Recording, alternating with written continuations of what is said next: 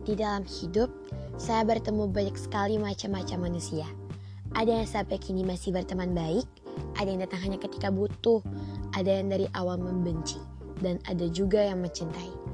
Perihal dicintai pun, saya bertemu banyak sekali macam-macam cinta. Ada yang mencintai dengan sepenuh hati, ada yang mencintai tanpa pamrih, ada yang mencintai dengan harapan, dan ada yang mencintai dalam diam. Tidak hanya dicintai, saya juga merasakan bagaimana rasanya mencintai seseorang. Seseorang yang membuat saya percaya kalau cinta ada untuk berjuang. Kalau ngomongin orang itu, rasanya gak bakalan ada habisnya. Jadi intinya, dia membuat saya jatuh cinta hanya dalam sekali tatap. Pertemuan yang ternyata bisa merubah 90 derajat diri saya yang tidak pernah peduli adanya cinta. Lalu saya berjuang, dari titik di mana tidak ada yang tahu perasaan yang sedang saya rasakan berlanjut ke fase di mana semuanya terkuak dan dia menyatakan jika dia merasakan hal yang sama terhadap saya. Jangan pernah bertanya apa yang selanjutnya terjadi setelah itu, karena semuanya begitu abu-abu. Entah karena ternyata dia sadar bahwa cintanya hanya sebatas itu, entah karena diri saya yang terlalu kurang untuk ia yang begitu sempurna.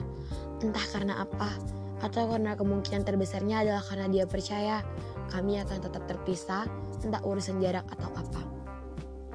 Tapi jika seseorang itu akhirnya mendengarkan saya berbicara, dia harus percaya jika apa pun yang menghalangi, perasaan saya masih sama untuknya. Kebucinan yang paling bucin.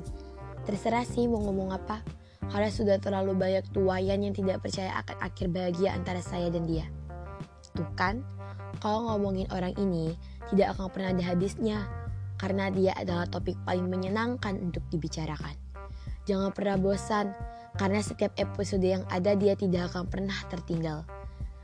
Percaya atau nggak percaya, awalnya saya hanya ingin berbagi bahwa dia adalah semangat saya untuk menjalankan semua mimpi-mimpi saya.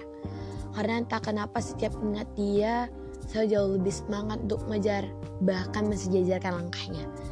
Dan hal seperti ini selalu saya jadikan alasan terbesar saya. Walau sebenarnya hal kayak gini gak baik untuk dipelihara, karena perasaan ini akan semakin manja. Kayaknya sudah terlalu larut. Sampai jumpa di episode selanjutnya. Jangan pernah bosan. Tidurlah, karena kita pasti butuh istirahat untuk sejenak saja.